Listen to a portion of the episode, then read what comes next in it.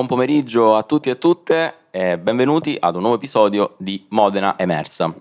Oggi abbiamo il piacere di ascoltare Abdelhakim Bushra, eh, avvocato specializzato in immigrazione, già praticante dal 2016 e studente anche presso la facoltà di studi islamici di eh, Sarajevo e che oggi sarà ospite eh, del seminario Le seconde generazioni accedere ai diritti tra discriminazioni e percorsi di cittadinanza dal basso. Seminario promosso in collaborazione con, la, con l'associazione Porta Aperta e con Avvocato di Strada Onlus e che ricordiamo si svolge nell'ambito del progetto FAR Mission Oriented, le seconde generazioni, un approccio interdisciplinare tra forme di discriminazione e pratiche di inclusione. Mm, I docenti referenti di questo progetto sono il professore Thomas eh, Casadei, in qualità di responsabile scientifico e anche in rappresentanza del CRID, il professore Claudio Beraldi come coordinatore del progetto um, europeo Horizon 2020 Child Up e il professore Lorenzo Bertucelli in rappresentanza del laboratorio di storia delle migrazioni. Ecco, io vorrei entrare subito nell'argomento focale di questo seminario di oggi. Per questo ti chiedo, eh, quali sono le problematiche che hai, riscro- che hai riscontrato eh, nei giovani di seconda generazione qua in Italia e se vuoi anche qua appunto a Modena? Eh, innanzitutto ringrazio dell'invito, eh, ho conosciuto con piacere questa vostra bellissima esperienza. E innanzitutto, eh, quando si parla di seconde, generalizza- gener- eh, seconde generazioni, facendo una generalizzazione, eh, vi è un tratto comune che è quello di essere in una condizione di mezzo.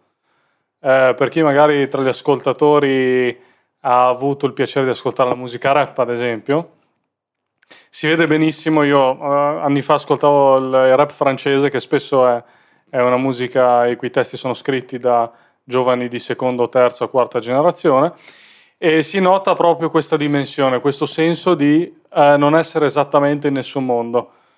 E quindi la seconda generazione, eh, secondo me, sempre è una semplificazione, ovviamente, perché parliamo di un gruppo estremamente esteso e diversificato su interno, vive questa condizione. È una generazione che è molto diversa dalla prima, quindi da, dalla generazione dei genitori, di chi è nato e cresciuto all'estero, ma comunque porta con sé le sue peculiarità anche rispetto alla, alla propria società di cittadinanza, alla società italiana. Quindi questa condizione può portare a diversi esiti, no? Eh, può essere appunto un'occasione di eh, essere ponte, costruttore di ponte, cioè far sì che questa, eh, questo essere in mezzo sia in realtà una, una potenzialità per connettere mondi diversi, perché le seconde generazioni parlano più lingue, eh, hanno famiglie in più paesi del mondo, hanno viaggiato e si sono dovute scontrare con la burocrazia spesso e tutto questo fa sì che abbiano una certa capacità di, di connettere paesi, generazioni, eh, culture, e, insomma mondi diversi. Oppure può essere una, una situazione problematica eh, che può portare alla fuga. Tanti giovani di seconda generazione, specialmente gli universitari, cambiano paese e secondo me potrebbe anche essere espressione di questa condizione, o potrebbe portare chiaramente alla ghettizzazione, al, al disagio sociale. Nelle periferie, france- nelle periferie francesi leggevo anni fa che la seconda causa di morte era il suicidio. Ora, si tratta di quartieri in cui non c'è solo la questione delle nuove generazioni, ce ne sono tante altre, però sicuramente un elemento di, della difficoltà di identificarsi, eh, di avere una propria identità positiva, può portare a questo come anche forme di radicalizzazione, di devianza sociale. Sappiamo che sei stato il vicepresidente eh, nazionale dei giovani musulmani d'Italia nel 2013-2014. Che onore mm-hmm. è stato per te e in cosa consiste questa carica? Beh, la, l'Associazione dei Giovani Musulmani d'Italia è, è stata ed è ancora un, un, interessante laboratorio delle seconde generazioni. In questo caso una realtà di, eh, di ispirazione islamica, quindi è un'associazione in cui fanno parte eh, per la stragrande maggioranza eh, giovani nati o cresciuti in Italia di fede musulmana, e, però appunto con, in quella maggioranza hanno un background migratorio. E, ed è interessante perché nell'ambito poi delle comunità di origine straniera ci sono poi diverse tendenze identitarie. Questa è un'associazione che fin dall'origine, nel 2001, eh, ha avuto come slogan o come impulso per i giovani quello di essere cittadini di fede musulmana. Quindi una spinta a riconoscersi a livello identitario come italiani e a partecipare nella società. E quindi è stata un'esperienza molto interessante, sono stato anche presidente a Reggio Emilia della, della sezione locale ed è stata sicuramente un'esperienza positiva e si vede, è un, è un esempio di come la seconda generazione può essere un ponte, perché tante volte anche nelle comunità musulmane, che sono quelle che io conosco meglio, i giovani hanno proprio questa funzione. E il GMI nasce due mesi prima dell'11 settembre e infatti i fondatori si trovano dopo pochi mesi a, a parlare nelle televisioni o nelle radio eh, proprio perché all'interno della comunità erano quelli più capaci di, di, di, di comunicare ecco, e di connettere. Quindi. Io ho fatto un po' un giro su internet e ho visto che, insomma, che gestisci un blog eh, chiamato La Fontana, eh, appunti riflessioni di un viaggiatore. Ecco, ero curioso, insomma, come è nata questa iniziativa, insomma, raccontaci un po'. Sì, è un, un progetto estremamente semplice. Eh, nel 2019 eh, dopo che avevo finito il praticantato come, come, avvocato, avevo deciso di, appunto, di fare questa esperienza di studio a Sarajevo in Bosnia, eh, alla facoltà di studi islamici. E, e, quindi mentre ero là ho detto perché non, non condividere ciò che vedo, eh, ciò che apprendo, le riflessioni che eh, l'incontro con una realtà diversa eh, mi avrebbe stimolato. E, e, quindi ho creato questo blog. La fontana eh, mi, mi, piace come, come metafora, come un prodotto umano che unisce qualcosa di naturale all'acqua, che è benefico, che dà a tutti, che non è connotato strettamente connotato. E poi a Sarajevo c'è questa fontana che si chiama Sebili, eh, che è uno dei simboli della città. Quindi eh, l'ho scelto così. Questo, questa era un po' l'idea, quindi scrivo ogni tanto se faccio un viaggio, se ho un'esperienza interessante, se ho una riflessione da condividere, la pubblico, insomma. Molto bella, molto bella come, come iniziativa. Ecco, hai parlato di Sarajevo, quindi ti chiedo, cioè, com'è stato per te, ehm, cosa ha significato per te studiare in questa città?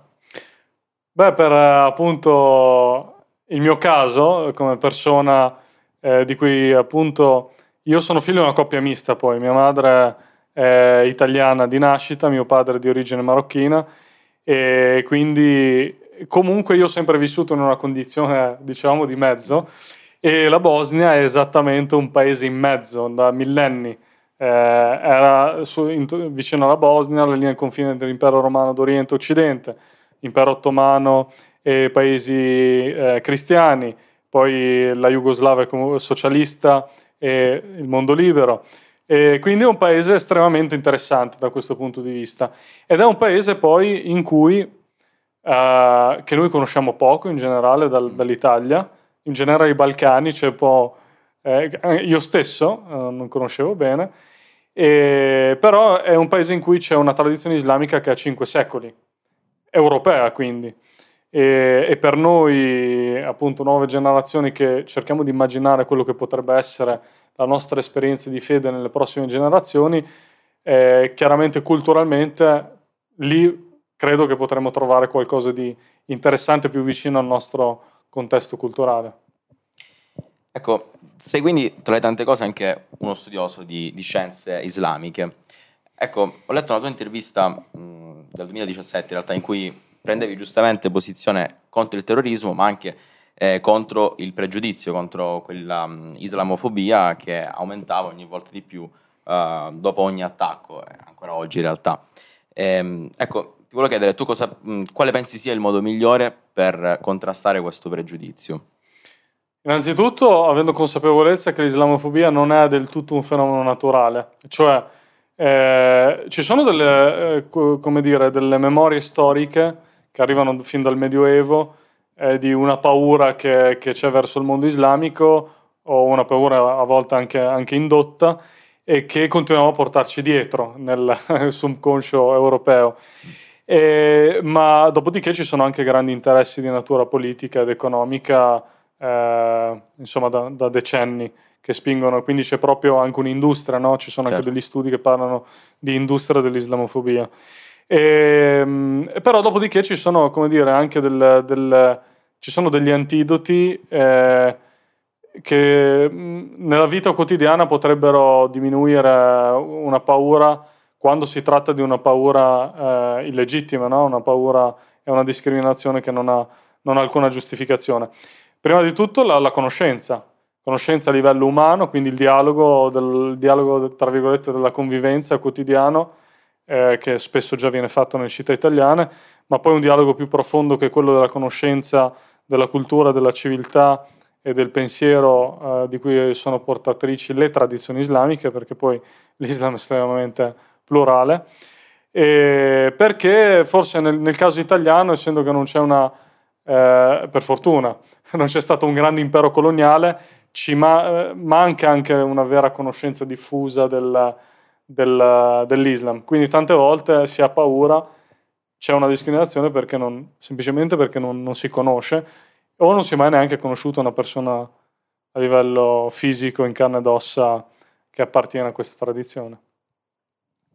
Grazie per eh, aver condiviso con noi eh, i tuoi sentimenti e, nei confronti di questi temi e le tue esperienze. Ancora una volta eh, ci sei stato d'aiuto per aver, eh, insomma, a, a, tramandare tratti di vita di, di tante persone, quindi ti, ti, ringraziamo e ti ringrazio da parte di tutta Radio FSC. Grazie. Grazie, Grazie. a voi e in bocca al lupo per, per le nuove iniziative.